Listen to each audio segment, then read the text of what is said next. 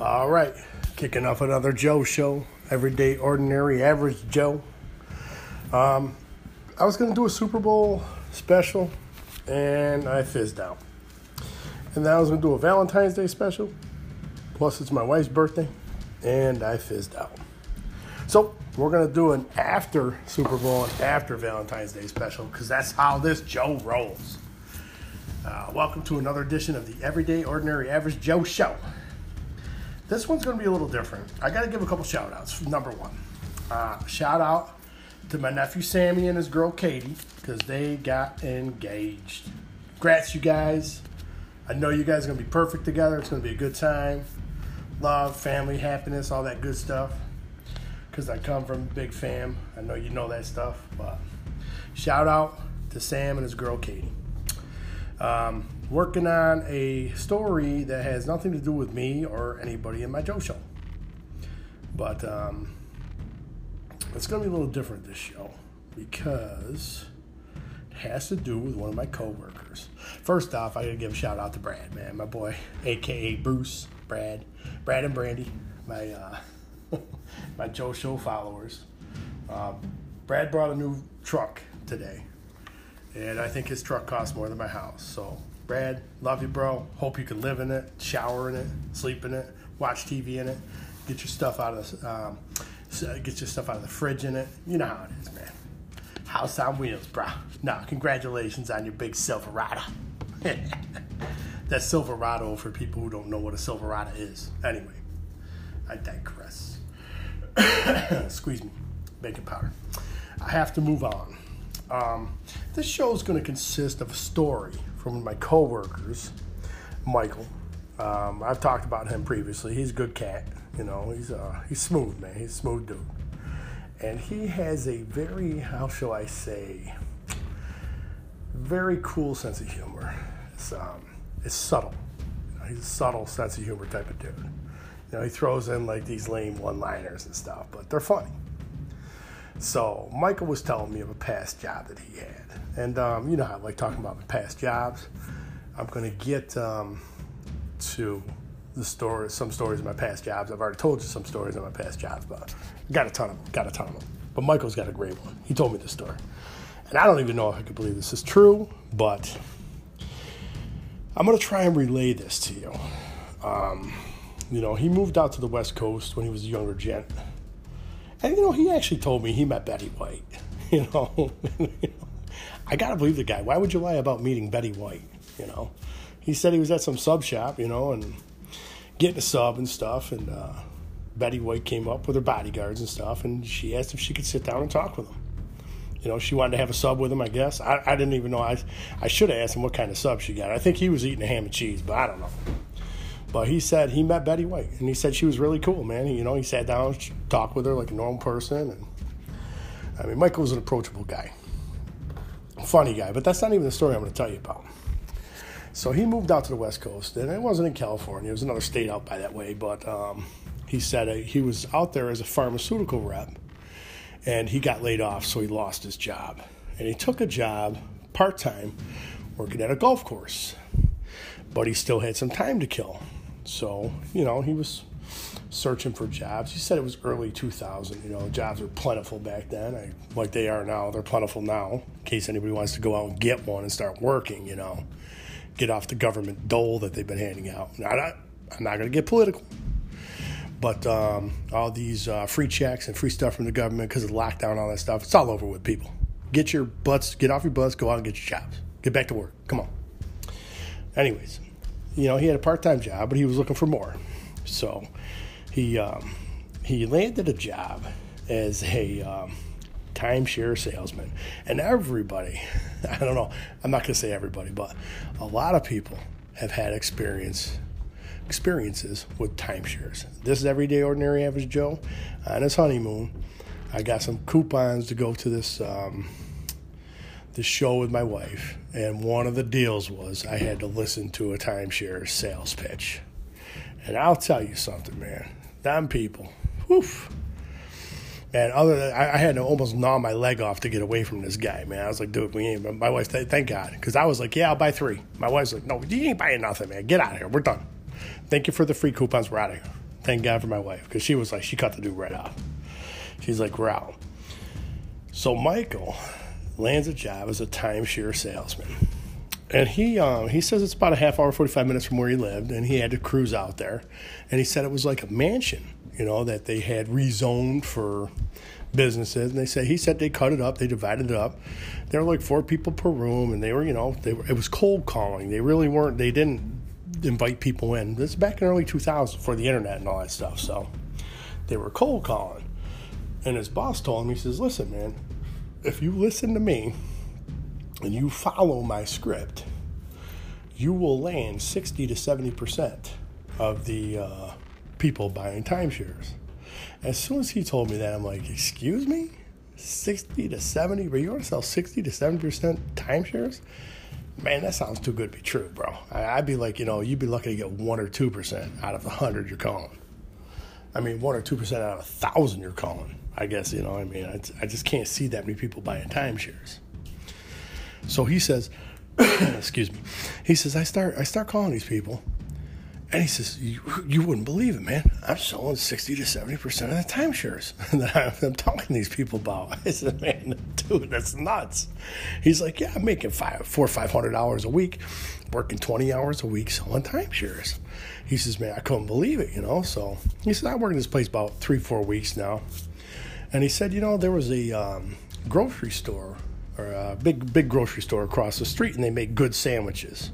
So he said, you know, I didn't have to walk, work the golf course, and I wasn't I wasn't supposed to be into the work till um, you know three o'clock that day. So he says, you know, I said, I'm going to cruise out and I'm going to stop at the grocery store. He said they make great sandwiches. It's a beautiful day. He says, you know, I'm going to stop out.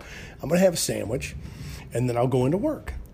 So he says, I go in, I get my sandwich, you know, I come out. he told me he was smoking a cigarette. I couldn't believe this guy smokes, man. He don't look like no smoker to me. I mean, Michael looks like a, uh, maybe a pipe. He smokes a pipe with a silk robe, a smoking robe, you know. I mean, he seems like that type of dude. But um, he said, I'm smoking a cigarette. You know, I had my sandwich, smoking a cigarette. And he says, you know, it's about 310. And he's like, I don't have to be to work till 320 or 330. And he says, you know, the place is right across the road. He says, it's just, you know, two lane highway. I'm looking at the place right across the road. So he said, you know what? I'm just going to hang out and relax. You know, I don't have to be there at 3.30. I just might as well wait 10, 15 minutes. No sense getting there early. And he says, I'm sitting there. About 3.20, he says, uh, three black Escalades pull up alongside the building. He's like, hmm, that's interesting. And then he said, like, five state troopers pull up with the Escalades. And he's like, what the? What's going on over there? And he said, you know, all of a sudden they come out around, they're going in the back, they go in the front. And he says, man, he says, I'm looking. And, you know, they're raiding the place. And all of a sudden, you know, he says, um, they start bringing people out in handcuffs. And he says, they even got the secretary, Sally. She's cuffed and stuffed. And he's like, I can't believe it. And, um, uh, okay. Um, so, sorry, was interrupted by my wife coming down, not saying anything. She could have could have said hi to people, but that's okay. She's not very talkative to me. I think she's angry at me about something, but that's the way it always rolls with this Joe. Can never do anything right. Always wrong. But sorry, let me get back in the story. So he says they take his boss out in cuffs, they take his friends out in cuffs. He's like, man, what the heck is going on? So, needless to say, he didn't go into work.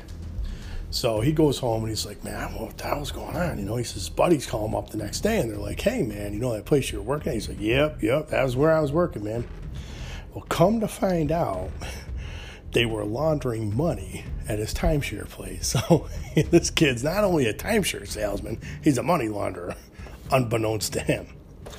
But um, he said, you know, he said the the irony of the whole situation is he goes, I thought I was doing great, you know, 60 to 70% of my sales calls. But they had it set up that the people were buying the condos or whatever, the timeshares, they were laundering the money. So I guess, Michael, when it seems too good to be true, it usually is. That is a Joe story. And my pops told me that information and gave me that advice. He always said, Joe, if it seems too good to be true, it is. And he was right. So, You know, I mean, when you have a Joe job and you think everything's going great and it seems like, you know, you're on top of the world, just remember there may be an underlying issue. And unbeknownst to you, you may be laundering money. But shout out to Michael, man. He got out of his job, you know. he said his dad teased him. He said, You're going to go pick up your last paycheck? He said, Yeah, I ain't going anywhere near that place. Now, that was probably 20 years ago, so I believe the statutes of limitations have run out on that, and hopefully they have for your sake, Michael. But uh, I know this cat, I don't think he would have anything to do with something like that. He just, you know, I got another story about his job, a job that he had out there that you're going to love, and um, I'm actually going to bring him on the show to do it. I'm not going to tell this story because he tells it so much better. And I think he would have told this one way better than me either, but that's that. Um, I am going to hit on a couple topics here. Um, the Super Bowl, you know, I did watch the Super Bowl. and you know, I really didn't care what team won. Didn't matter to me. I don't really care. The Super Bowl commercials. I, you know, I really think. I'll be honest with you. I think the Super Bowl got over real early this year, and I don't think they had as many commercials as they normally do. That's probably why. So, if I can tell the NFL or give the NFL any advice, keep it that way. Let's not stray, let's not lengthen the game six hours, man. It was just too long. I got to go to bed early. I got up early, and you know I went to work, and I wasn't. I didn't feel that bad. But um, that's that. Um, so moving forward, I'm trying to read my notes, and I can't because um, I got my contacts in, and I can. see, I'm farsighted, so I can see stuff far away, but I really can't see stuff close up and I'm trying to see about work. I don't even know what that. I can't read what I wrote down, so we're gonna move on from that. Um, I really can't believe that he uh, he got in that job. He was doing well, and then he realized he was. I don't think he was really laundering money. Somebody else was, but he was just working for him. Didn't realize it. So, moving forward from there, my Joe job today. Here's a shock coming home, actually going to work and coming home. I was moved over in the passing lane and got behind someone doing 50 miles an hour and a 55 mile an hour zone. And they were just, you know, la di da da da. And I was like, you know, I I'm not gonna get angry, I'm not gonna do, you know, road rage or anything, but I'm gonna peek around, see what's up. And there was no one in front of them. So I zipped around him on the right. And I continued moving. And I come up, you know, move past somebody again. I get behind somebody else. La da da da, 50 miles an hour the passing zone. I look around, nobody on the right. I zip by them. And, uh, you know, keep going along. And once again, la di da da da, I go around and look to the left. That's my girl Michelle, who I work with. I said, zing, goodbye. Passed on the right and waved as I went by. and she looked over, she gave it a head shake, and I got to work. She's like, Joe, man, what's up with you, man? I seen you zipping in and out coming into work. I said, you know what? I said, I don't understand why people think there's two lanes on the highway. There's one lane on the highway. That would be the right lane. The left lane is for passing. In case you people don't know that, you know my patented sign off. Stay in the right lane unless you're passing somebody, please. You know? I think that should be, I mean, I know how people say, don't drink and drive, don't do this. You know what? Another thing they could say, use your directional, please. You know, put your directional on. Here's a shocker it's not for you, it's for everyone else around you so they can see what you're doing. I mean, I'm sorry. I left my um, mind reading cap at home when I left and drove down the road today. So when you stop in the middle of the road, you go from like 30 to nothing and then throw your blinker on like you're oh there i go. I'm stopped in the middle of the road. I'm, going to tell everyone i'm taking a right now that i'm stopped and going nowhere. But uh, for common courtesy i'll put your direction on. Not for you for everybody else and i think that's what the problem with society is today it's all about me that's not about anybody else so when you're driving try to remember that get off your phone not be texting don't be watching a movie don't be talking to the kids in the back seat uh, remember where you're going, pay attention to where you're going, and then put your directional on maybe three, five seconds before you turn. not slam on the brakes, throw the directional on, and then make the turn. That's a no, you fail. If I was a driver ed teacher, I would not only fail you, I would say pull over, get out the car, get in the trunk, and I'll drive you back to the, t- the testing area. You ride in the trunk. Maybe you learn your lesson. I don't know. I guess I'd be too, maybe I'd be too drill sergeant driver head teacher. Might have to do that. But um, oh oh, we got scrap in here. Little Big and Baby G are scrapping. The tails are wagging. I don't know. They're both females. I figured out Little Big and Baby G are females, and Ricky Bobby and Tupac are males. Oh, ow! We got a takedown. Little Big is one for the takedown. Baby G's trying to run, and they're gone. Anyway, enough about the cats. so, I mean, that's what happened. Um, I hope everybody had a good Valentine's Day. I mean, we did. My wife and I, we had a good time. We got together Sunday for my wife's birthday, which was nice. It was sort of good because you know Monday's a tough day, you know. And uh, Monday was her birthday and Valentine's Day. Her, you know, her dad stopped by. It was nice to see. You know, I didn't see him because I was working, and I stopped over my dad's. But I came back home, and it was nice. You know, her dad came down to see her, and her uh, Margaret and Will, her brother. And uh, we haven't seen those guys in a while. You know, people don't like to travel or go out and this stuff. So, but uh, it's good things. It's good things that things are being lifted. People are going back out. You know, having fun, getting back to the regular Joe job, regular Joe, everyday ordinary average Joe life. You know, we need to do that to get back on track. See what we have to do.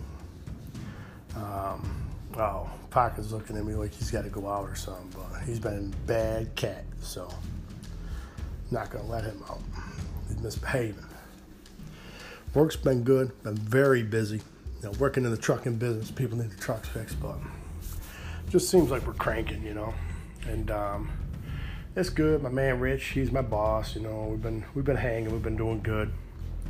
Uh, Michael's doing warranty now, and uh, we got a good crew. Got a good crew at work. No stress, nice and easy. Lemon squeezy, easy peasy. But um, I, you know, I pretty much ran out of work, or ran out of work. I slayed myself.